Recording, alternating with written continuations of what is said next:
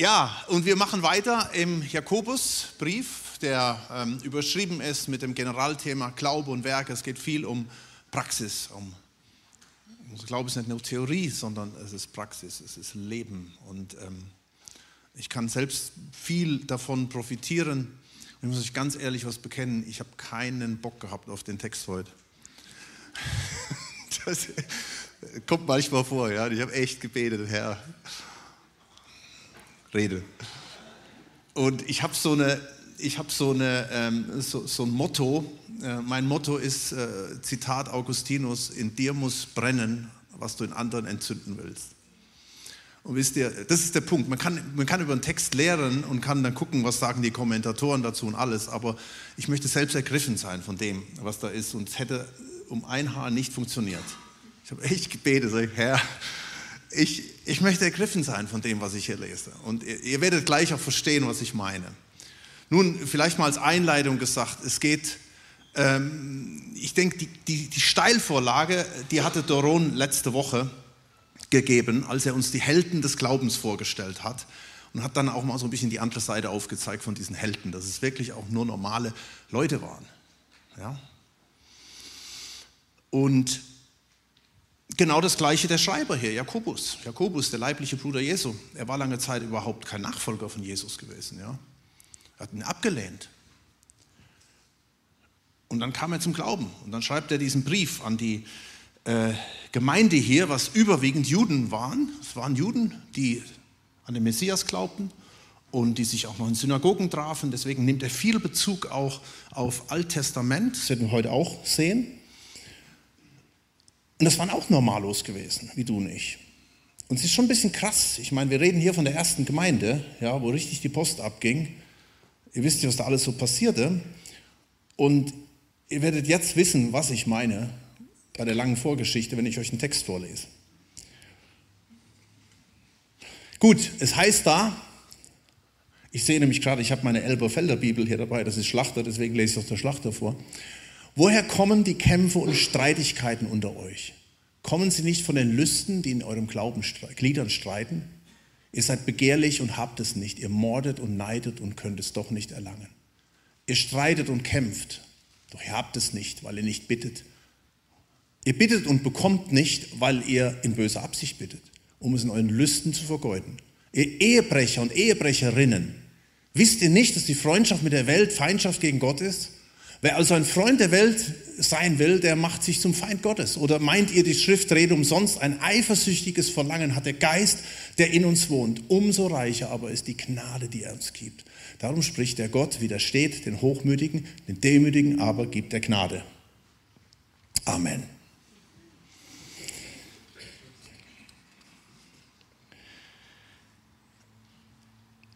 Ich beginne mal mit dem krassesten Vers, der hier steht. Vers 4. Ihr Ehebrecher und Ehebrecherinnen, wisst ihr nicht, dass die Freundschaft mit der Welt Feindschaft gegen Gott ist? Wer also ein Freund der Welt sein will, der macht sich zum Feind Gottes. Es, das heißt nicht, dass wir keine Freude am Leben haben dürfen. Das könnten wir nämlich dem entgegenhalten. Es steht im Prediger 9, Vers 7. Geh hin, iss dein Brot mit Freude und trink dein Wein mit frohem Herzen, denn längst hat Gott Wohlgefallen an deinem Tun. Amen. Gut. Ich denke, da habe ich auch schon oft darüber gesprochen, dass es nicht darum geht, dass Gott uns keine Freude am Leben schenkt, erfülltes Leben schenkt. Und tatsächlich ist das, was da steht, ja oft der Vorwurf, der uns von der Welt gemacht wird, ja. Weltfremd, steif, rückwärtsgewandt. Aber das Gegenteil ist der Fall. Und davon haben wir eben gesungen. Ja, diese Lieder, äh, eben das Lied, das war so ein mega starkes Liebeslied. Und das zeigt was von dieser Liebesbeziehung, die wir mit ihm haben. Und ich weiß, das steht jetzt in der Negativform da oben, Ehebrecherinnen und Ehebrecher. Aber ich werde jetzt mal einen kleinen Exkurs machen, damit wir verstehen, worüber spricht denn hier überhaupt ähm, der Jakobus? Ja? Warum ist hier die Rede von einer Ehe, die gebrochen wird? Das müssen wir verstehen, sonst kommt das Ganze in einen völlig falschen Kanal rein. Ja? Ich habe eben bereits gesagt, erinnert euch, äh, der Jakobus schreibt an Juden. Die Juden kamen jeden Sonntag, jeden Sabbat zusammen ja, und, ähm, und lasen den Tora. Und die kannten das Alte Testament, das war ihre Bibel. Auch die ersten Christen, das habe ich auch gesagt, die hatten kein neues Testament. Die hatten ihr Altes Testament, die hatten ihre Bibel. So, und die wussten Folgendes, die wussten nämlich, dass Gott die Beziehung zwischen seinem Volk und ihnen als eine Ehe sieht. Da heißt es im Jesaja 54, Vers 5, denn dein Schöpfer ist dein Ehemann. Herr der Herrscher ist sein Name und dein Erlöser ist der Heilige Israels. Er wird Gott der ganzen Erde genannt. Denn wie eine verlassene und im Geist bekümmerte Frau wird der Herr dich rufen, wie die Frau der Jugendzeit, wenn sie verstoßen ist, spricht dein Gott. Schon mega stark, oder was da steht? Wie Gott das bezeichnet. Gott bezeichnet sein Volk als die Braut, als die Braut, die er gesucht hat, die er liebt. Cooles Bild. Dann sagen die Propheten zum Beispiel, Jesaja, Jesaja 62, Vers 6 steht, denn wie ein junger Mann sich mit einer Jungfrau vermählt, so werden deine Söhne sich mit dir vermählen. Und wie sich ein Bräutigam an seiner Braut freut, so wird dein Gott sich an dir freuen. Stark, oder? Hosea, wieder, Hosea 2 übrigens, die ganze Hosea, mega Story, um zu sehen, wie sehr Gott uns liebt und wie er dieses Bild so richtig praktisch durch den Hosea umsetzen lässt. Da heißt es in Hosea 2, Vers 21, ich will dich mit mir, sagt Gott, mit mir verloben auf ewig. Ich will mich mit dir verloben in Gerechtigkeit und Recht, in Gnade und Erbarmen. Ja, ich will mich mit dir verloben in Treue und du wirst den Herrn erkennen. Und das war ein ganz heikles Wort. Das Erkennen ist nämlich ein anderes Wort wie intim sein. Ja, aber das, das ist richtig kernig, was da steht. Also, das ganze Alte Testament ist voll von diesem Bild. Und jetzt, schaut mal, und jetzt kommt Jesus und diese Juden fangen an, an Jeshua HaMashiach zu glauben als ihren Herrn. Und sie, und sie merken, sie realisieren, dass das, was die Propheten damals gesagt haben, dass das jetzt Realität wird, ja. Das war ja zukunftsgerichtet, ja. Ich werde dein Bräutigam sein. Du wirst meine Braut sein und du wirst mich erkennen. Du wirst ein richtig intimes, enges Verhältnis zu mir haben. Und diese Leute fangen an zu glauben und sie erleben, was es heißt, Hebräer 4, Vers 16, so lasst uns nun mit Freimütigkeit hinzutreten zum Thron der Gnade, damit wir Barmherzigkeit erlangen und Gnade finden zur rechtzeitigen Hilfe. Liebesbeziehung. Und jetzt schaut euch mal eine ganz, äh, so, so eine Liebesbeziehung an zwischen einem Mann und einer Frau. Die kennen nur noch sich beide. Alles dreht sich um sie. Da gelobt man sich ein Leben lang Treue, schließt einen Bund miteinander, um deutlich zu machen, wir werden nie mehr auseinandergehen und alles gemeinsam erleben, 24-7. Im Idealfall profitiert dann der eine von dem anderen. Da kann ich Lied von singen nach 30 Jahren Ehe. Ja. Das ist, ich hätte schon längst irgendwann mal die Flatter gemacht und das ist so ein Segen, so eine Frau zu haben, einen Partner zu haben. Amen. Ähm, wisst ihr, und der Unterschied zwischen einem Flirt und einem, einer Ehe ist diese innige Lebensverbindung, auf der dass man sich einlässt. Das sage ich auf jeder Trauung. Ja? Das, ist, das ist ein Wagnis, zu sagen, wir zwei werden ein Leben lang uns Treue geloben, bis der Tod uns scheidet. So krass. Genau über Jesus. Hosea 2, Vers 21. Ich will mich mit dir verloben oder verheiraten auf ewig. Ich will dich mit dir verloben in Gerechtigkeit und Recht, in Gnade und Erbarmen. Ich will mich mit dir verloben in Treue und du wirst den Herrn erkennen. Und das geht so weit bei Jesus, dass Jesus sagt im, im 2. Timotheus 2, Vers 13, wenn wir untreu sind, so bleibt er doch sogar treu, der sich selbst nicht verleugnen kann. Also diese ganze Geschichte hat mit einem, mit einem Ehebund zu tun. Ehebund. Und das, das, das Verrückte ist, das sind wir alle zugeschaffen. Ich spreche hier Verheiratete an und Singles an, weil eine Ehe ist eigentlich im Idealfall nur Ja, natürlich auch noch vieles andere, aber, aber ein Bild für die Beziehung, die du mit Jesus haben kannst, als Verheirateter und als Single. Das ist das Höchste überhaupt. Das Höchste ist nicht, ja, für einen Single irgendwann mal in eine Ehe reinzukommen. Das ist mein Himmel. Nein, das Höchste für einen Menschen ist, in eine Beziehung mit Jesus so reinzukommen, dass du verstehst, Jesus ist mein Bräutigam und wir dürfen jetzt alle mal Ehefrauen sein, ja. Auch die Männer. Im übertragenen Sinn. Und das ist richtig stark. Paulus, ihr wisst das, er ging so weit, dass er sogar sagt, es ist besser, ledig zu bleiben. Ja, ich weiß, ich hänge mich jetzt ein bisschen weit aus dem Fenster raus, aber er sagte, damit du dann uneingeschränkt für Jesus da sein kannst. Ich persönlich glaube, er war ein Single, andere sagen, nö, der war bestimmt verheiratet. Aber äh, das sagt er, ja. Er sagte, denn so kann ich fokussiert sein auf mein als Braut mit dem Bräutigam. Nun, und jetzt kommen wir, Exkurs, ja, Ehe, und jetzt kommen wir hier zu diesem Vers. Mit diesem, mit diesem Ehebruch hier im, im Text, ja. Ich, ich tue es nochmal, ich tue es euch nochmal zeigen hier im Vers 4. Schau, wenn du als Frau mit einem Mann verheiratet bist, verheiratet bist, dann solltest du keine sehr enge Freundschaft oder Intimität mit einem anderen Mann haben. Ist das soweit okay, oder? Wenn ich das sage. Da muss man heute schon mal die Frage stellen. Ähm, und das muss man weder real noch digital, ja. Viele Beziehungen fangen ja dann so über Facebook an und so. Oh, meine Schulfreundin oder Schulfreund und dann macht man hin und her und alles Mögliche. Ähm, fällt euch was auf bei diesem Vers? Da steht Ehebrecherinnen und Ehebrecher. Und jetzt schauen wir uns mal die NGÜ an, die neue Genfer Übersetzung. Dann steht da, wie eine Ehebrecherin den Bund mit ihrem Mann bricht, so brecht ihr den Bund mit Gott. Ihr merkt, das Gendern fehlt da, ja. Sind wir beide. Tatsächlich ist es so, dass es die älteren griechischen Manuskripte schreiben nur Ehebrecherinnen, nicht Ehebrecher und Ehebrecherinnen. Warum? Weil es genau das zum Ausdruck bringt, um was es hier gemeint ist. Hier geht es nicht irgendwie um Ehebruch, sondern hier geht es, dass wir als seine Braut Ehebruch begehen, unsere Augen irgendwo anders hinrichten, dieses geistliche Bild. Und genauso wie Fremdgehen eine Katastrophe ist für jede Ehe. Amen?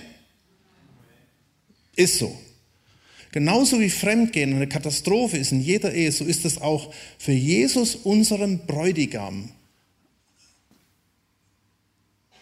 eigentlich eine Katastrophe, wenn wir ständig irgendwo anders unsere Bedürfnisse befriedigen und nur ab und zu bei ihm vorbeischauen, vielleicht auch nur mal sonntags, vielleicht reicht es auch nur für einen Livestream und nicht mit ihm reden und ihm manchmal sogar ins Gesicht spucken. Darum diese ziemlich krasse Worte, um das Kind beim Namen zu nennen. Im jüdischen Talmud soll Folgendes stehen. Ich zitiere euch das mal. Im Anfang ist der böse Trieb ein bloßer Wandersmann. Doch zeigst du ihm, dass du ihm lieb, dein Gast wird er alsdann. Wirfst du ihn dann nicht schnell hinaus, wird er zuletzt der Herr im Haus. Und diese gestörte Beziehung zu Jesus, die Jakobus hier den, den Empfängern ausstellt, ähm, hat einfach auch Auswirkungen auf andere Beziehungen. Jetzt denkt mal an so eine, an so eine schwierige Ehe. Ich hoffe jetzt nicht, dass du allzu weit, also dass du weit denken musst und jetzt nicht, ah ja, kenne ich, ja, eigene Erfahrung. Aber denkt man an so eine schwierige Ehe. Und tatsächlich glaube ich, mal zu behaupten, auch unsere Ehen, auch in unserer 30-jährigen Ehe gibt es ab und zu mal schwierige Phasen. Bei euch auch?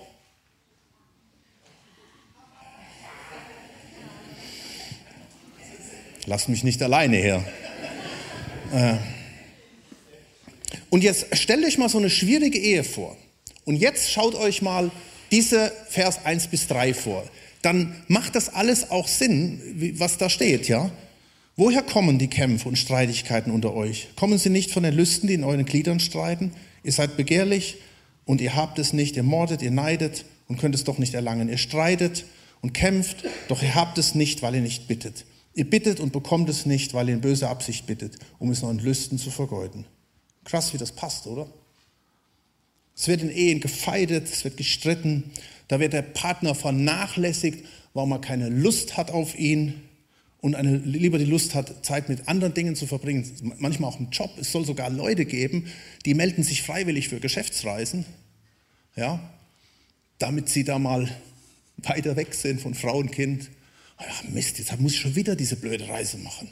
Ja, also mein, mein Chef, der hat mich so dazu gedrungen, ja, dass ich die Reise mache. Ich wäre viel lieber zu Hause geblieben, ja, in Wirklichkeit. Oder man macht freiwillig Überstunden. Hey, ich kenne Leute, die machen freiwillig Überstunden, dass sie nicht so oft zu Hause sein müssen. Vor ein paar Tagen, ähm, Stichwort Mord, ja, vor ein paar Tagen, da bekannte mir jemand und sagte folgendes, und ich dachte so, entweder werfe ich mich gleich von der Brücke oder sie springt. Freiwillig oder unfreiwillig. Krass, oder? Also so weit, der Konflikt, der so weit geht, dass du dir keinen Ausweg mehr weißt.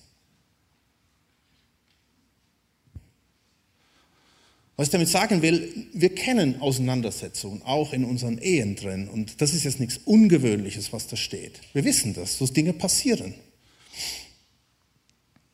Das stellt aber nicht die Ehe in sich als Ganzes in Frage. Damit stelle ich auch nicht in Frage, dass wir uns nicht mehr lieben, wenn wir uns zoffen und uns vielleicht mal Dinge sagen, die wir nachher bereuen. Sondern das passiert, weil wir das in uns drin haben.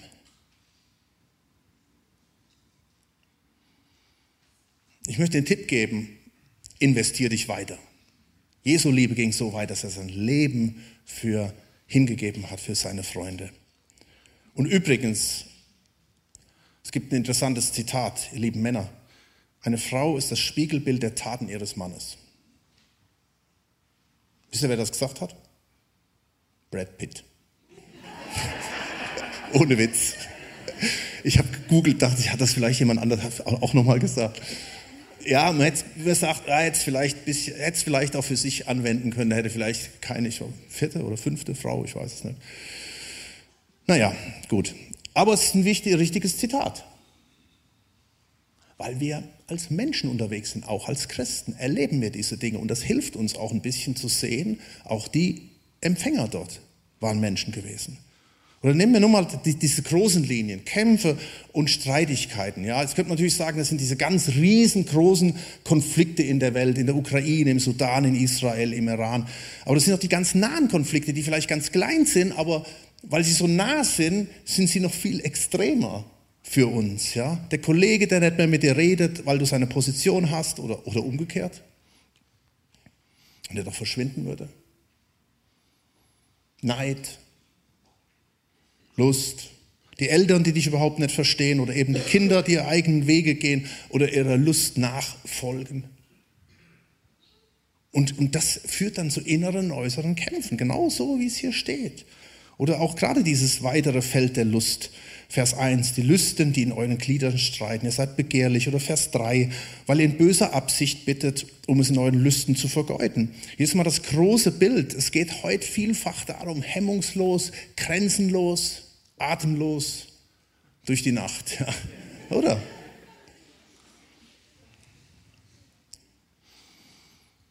Sicherlich wiederholt sich die Geschichte immer wieder.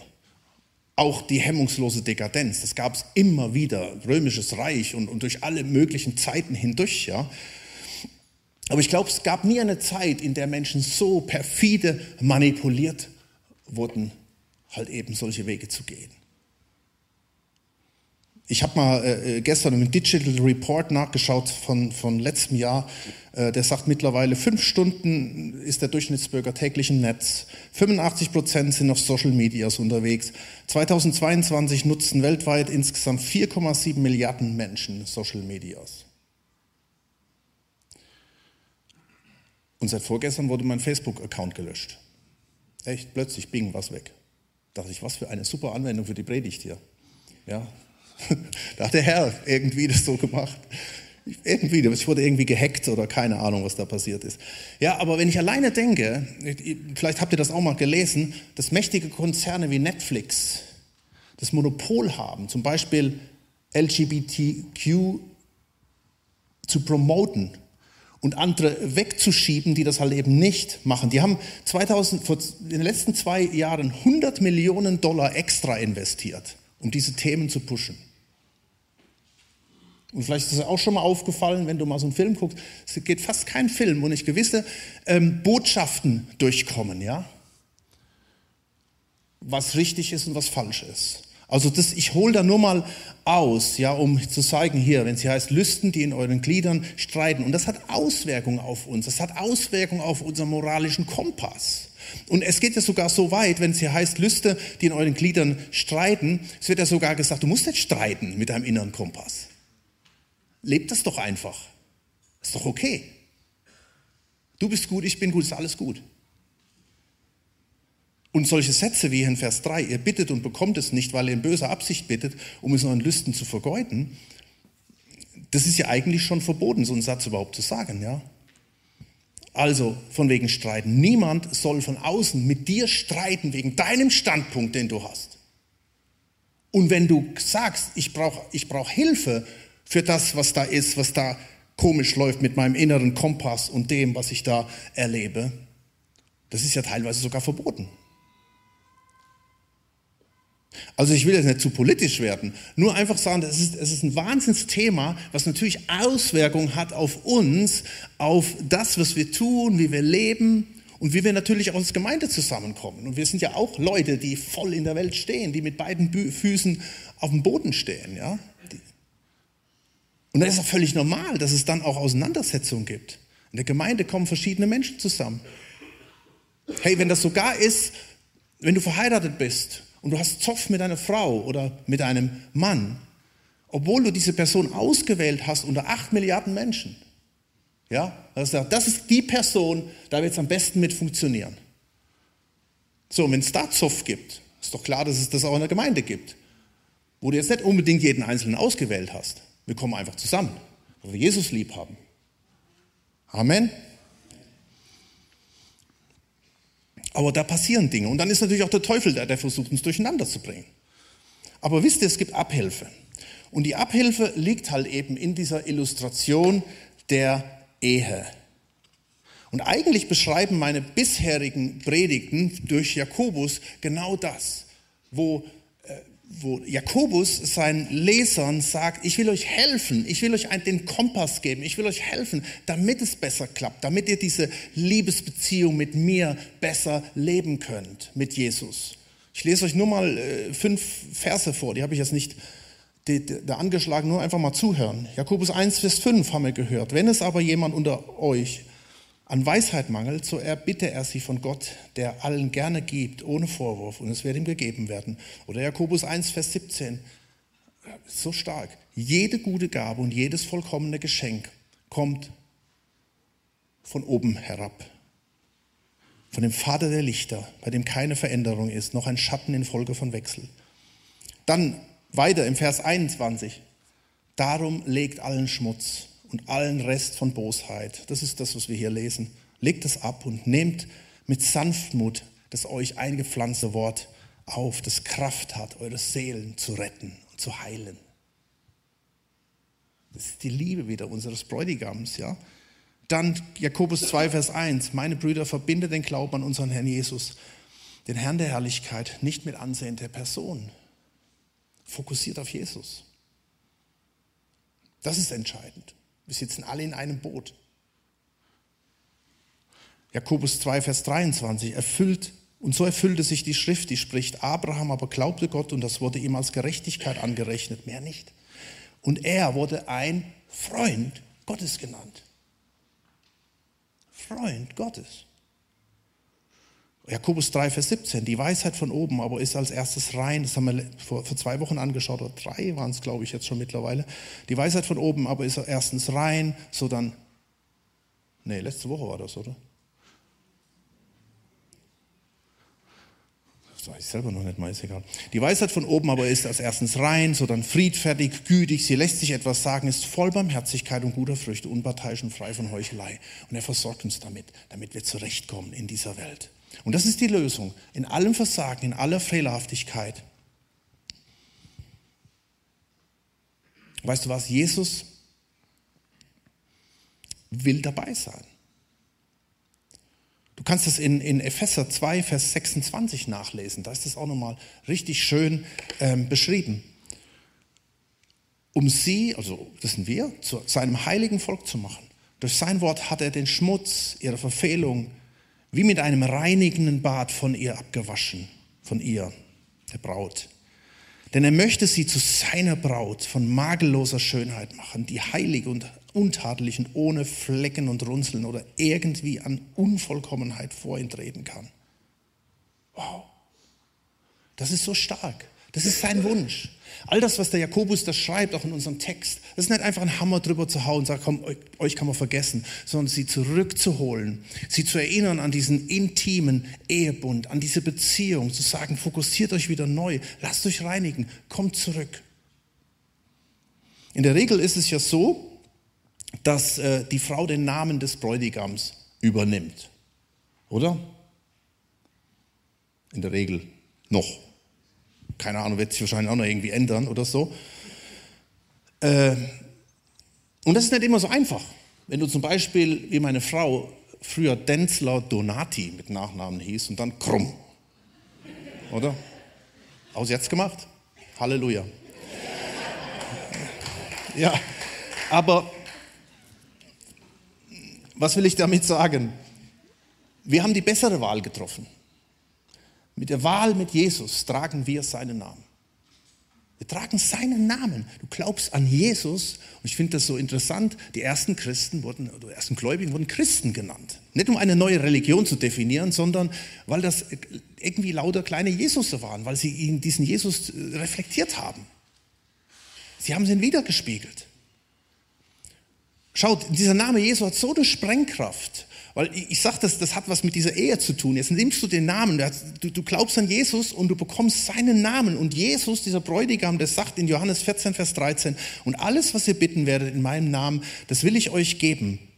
Oder das will ich euch tun, damit der Vater verherrlicht wird im Sohn. Wenn ihr etwas bittet werden in meinem Namen, so werde ich es tun. Oder nehmen wir das neue Lied, was wir gerade, was wir gleich noch singen werden. Da geht es nur um Jeshua. Das ist ja eigentlich das, der Name Jesus. So heißt er eigentlich im, im Hebräischen.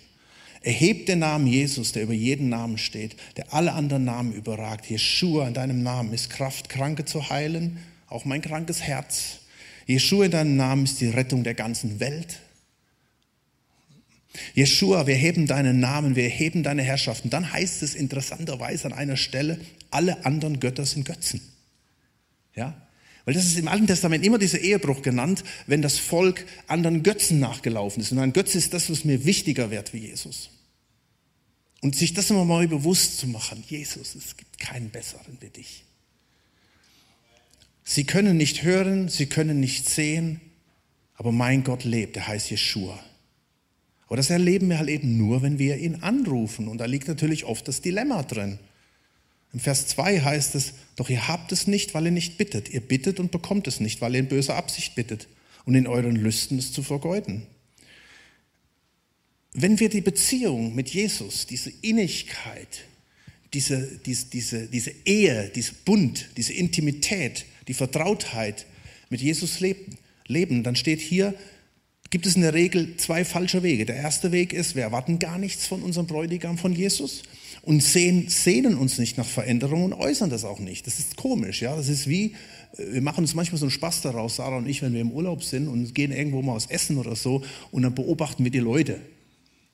Ja. Und dann siehst du oft ähm, Ehepaare, die schon offensichtlich lange verheiratet sind und die reden kein Wort miteinander. Kein Wort. Höchstens das letzte, das Einzige, was du hörst, die Rechnung. Wer zahlt, du oder ich oder sonst irgendwas, ja. Das ist so tragisch. Das ist eine, das, das eine, was er hier sagt. Hey, wenn ihr diese Beziehung habt, und dann sagt er, ihr habt nicht, weil ihr nicht bittet, dann kommt doch zu ihm, kommt doch, lasst uns zu ihm gehen. Wenn, wenn, wenn wir das singen, wenn wir das sagen, dass er uns das Wichtigste ist. Und dann der zweite Fehler ähm, heißt es hier, ihr kommt und wenn ihr dann betet, dann betet, betet ihr in, in falscher Absicht.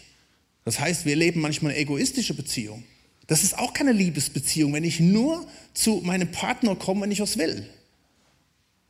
Das ist der Tod im Topf. Und das ist so schade. Und das ehrt nicht Jesus. Und das, da werden wir auch ne, nicht erleben, dass wenn wir einfach nur kommen, Herr, gib mir das, gib mir das, gib mir das, bitte, bitte, bitte, danke, danke, danke, und leiern unser Ding darunter, ey, das ist doch keine Beziehung.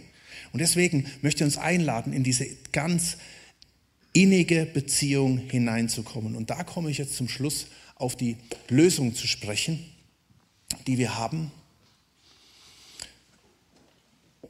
Und schaut mal, da steht im Vers 5 und 6, bindet Jakobus das Ganze zusammen. Da heißt es nämlich jetzt, oder meint ihr, dass die Schriftrede umsonst ein eifersüchtiges Verlangen hat der Geist, der in uns wohnt. Und jetzt kommen die ganzen Schriftforscher ja, und suchen den Vers im Alten Testament und finden ihn nicht. Ja, steht doch da.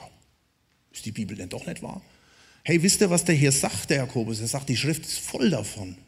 Die Schrift ist voll davon. Das ganze Alte Testament stratzt nur von dieser, von dieser Liebesbeziehung, die Gott zu seinem Volk hat. Und deswegen heißt es hier, hey, schaut mal, das seht ihr immer wieder und immer wieder, wie Gott sich nach uns sehnt. Er hat ein eifersüchtiges Verlangen. Das streiten auch viele. Wie Gott ist eifersüchtig. Das soll zum Ausdruck bringen, er eifert. Er hat so ein Verlangen nach dir und nach mir, nach dem Geist, den er uns hineingelegt, nach dem neuen Leben, aber nach dir auch als Person. Und ihm schmerzt es genauso wie du als Frau oder als Mann, wenn du erlebst, dass dein Mann oder deine Frau irgendwie andere Wege geht. Genauso das Schmerz. Du hast sicherlich auch schon mit Leuten geredet, ja, äh, äh, deren Partner weggelaufen, Affäre. Das ist so schmerzhaft. Und ihnen schmerzt es noch viel mehr. Und deswegen steht hier, Jakobus will die Gemeinde zurückbringen und er sagt, hey Leute, Lass, lasst uns wieder neue Prioritäten setzen. Lasst uns zu ihm kommen. Ich war äh, letzte Woche auf einer Mitarbeiterkonferenz von der Calvary Chapel gewesen in Siegen. Mm, das Generalthema war einfach Gnade.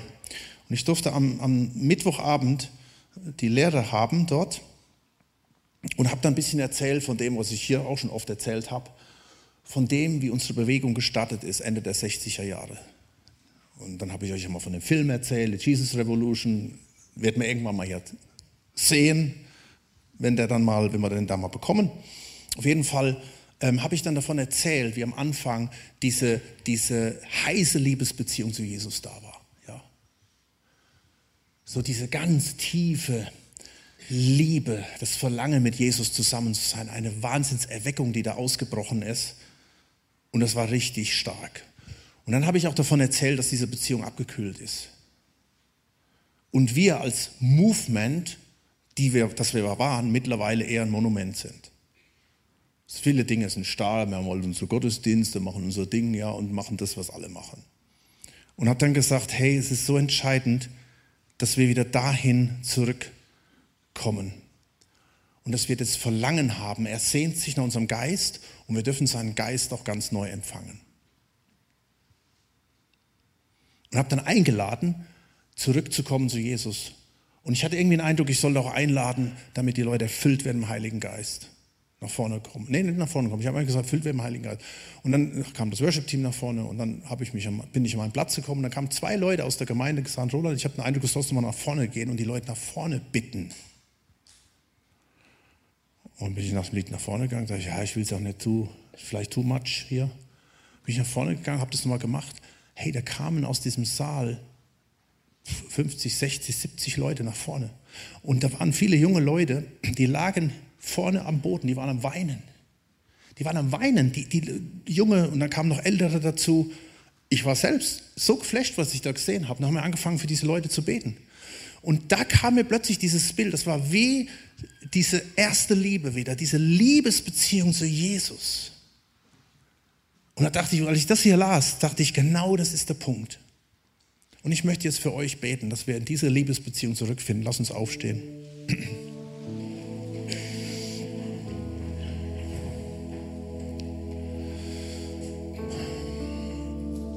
Ich lese nochmal, was hier steht. Ein eifersüchtiges Verlangen hat der Geist, der in uns wohnt. Das kommt vom Geist und die andere Übersetzung sagt, mit Eifersucht sehnt sich Gott nach dem Geist, den er in uns wohnen ließ. Und dann heißt es am Schluss, umso reicher aber ist die Gnade, die er gibt. Gott widersteht den Hochmütigen, den Demütigen aber gibt er Gnade. Und weißt du, was an dieser Stelle Hochmut ist? Hochmut ist, wenn ich meine, ich könnte es ohne Jesus schaffen. Das ist Hochmut. Wenn ich ohne Jesus meinen Tag beginne, das ist Hochmut. Wenn ich ohne Jesus durch den Tag gehe, wenn ich von ihm weglaufe, wenn mir plötzlich andere, Götter wichtiger werden, das ist Hochmut. Denn damit bringe ich zum Ausdruck, Jesus, ich weiß es besser, ich brauche dich eigentlich gar nicht. Ich bin mein eigener Gott, ich brauche ich brauch Jesus, okay, Sünden vergeben, dafür bist du gut, aber das ist Hochmut. Und darum steht hier am Schluss, Gott widersteht den Hochmütigen, den Demütigen aber gibt der Gnade. Und Herr, wir kommen jetzt zu dir und ich bringe dir mein Leben und unser Leben. Und das, was ihr am Mittwoch erlebt habt, das war mir wie so ein Bild dafür, dass wir alle miteinander das wieder neu brauchen. Und ich glaube, das ist der ganze Schlüssel von diesem Abschnitt. Der Schlüssel ist, wieder zurück zu dir und dein Herz zu kommen.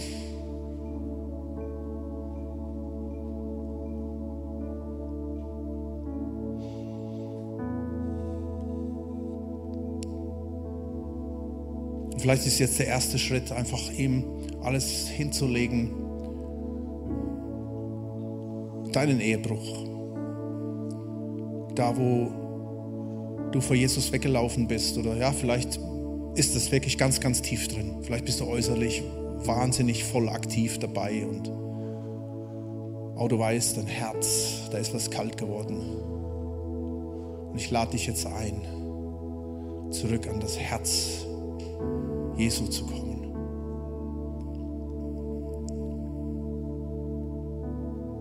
wir haben Freimütigkeit, Hebräer 4, Vers 16. Freimütigkeit zu diesem Thron der Gnade zu kommen. Gnade heißt, ich darf es unverdient wieder annehmen. Das ist so krass. Ich glaube, jeder, jeder Mann, der so eine Frau hätte, wie ich das bin oder wie wir das sind, hätte längst die Scheidung eingereicht. Und dieser Jesus steht da mit offenen Armen, er nimmt uns wieder auf. Wie krass ist das? Weil er uns liebt. Und weil er sagt, selbst wenn wir untreu sind, er ist treu. Komm zu ihm, komm zu ihm. Er ist ans Kreuz gegangen, um all die Schuld, alles auf sich zu nehmen, aus Liebe zu dir, aus Liebe zu mir. Komm zu ihm. Im Hohelied 8, Vers 6 heißt es, es war übrigens ein Vers, als diese Konferenz zu Ende ging, kam einer aus der Menge von den Gemeindegliedern und er sagte, ich muss unbedingt noch was teilen. Und dann hat er dieses hohe Lied vorgelesen und hat gesagt, ich glaube, das ist genau das, was jetzt Jesus tun will mit uns, mit seiner Gemeinde. Hohelied 8, Vers 6. Setze mich wie ein Siegel auf dein Herz, wie ein Siegel an deinen Arm. Denn die Liebe ist stark wie der Tod und ihr Eifer haben wir es wieder, unbezwinglich wie das Totenreich. Ihre Glut ist Feuerglut, eine Flamme des Herrn. Große Wasser können diese Liebe nicht auslöschen und Ströme werden sie nicht ertränken. Wenn einer allen Reichtum seines Hauses um diese Liebe geben würde, so würde man ihn nur verachten. Und ich, wir kommen jetzt zu dir. wir wollen diese Liebe in Anspruch nehmen, in Jesu Namen. Und ich möchte jetzt an dieser Stelle auch bitten für diesen Geist. Wir haben gerade von diesem Geist gesprochen. Und es ist das Krasse, ist, dass wenn du ein Kind Gottes bist, hast du den Heiligen Geist in dir. Und jetzt ist da Jesus. Und Jesus will diese innige Verbindung schaffen. Und er will uns wieder neu erfüllen mit diesem Geist des, der Liebe, mit dem Geist des Vaters, mit dem Geist des Bräutigams, mit dieser innigen Liebe. Und da möchte ich dich einladen, lass dich neu vielleicht das erste Mal erfüllen. Sag, komm, Heiliger Geist, erfülle mich. Das, das wird in der Bibel auch als Taufen gesprochen, eintauchen im Heiligen Geist. Ich möchte eingetaucht sein in dich. Ich, ich kann das nicht alleine. Darum, darum bitte ich dich, Heiliger Geist, komm du. Ich, ich merke, ich, ich laufe immer wieder weg. Ich habe diese Tendenz, ich habe dieses in mir drin und ich möchte wieder neu erfüllt werden mit deiner Liebe, neu erfüllt werden mit diesem Feuer, von dem wir vorhin gesungen haben. Und ich möchte dich, Jeshua, sehen und anbeten.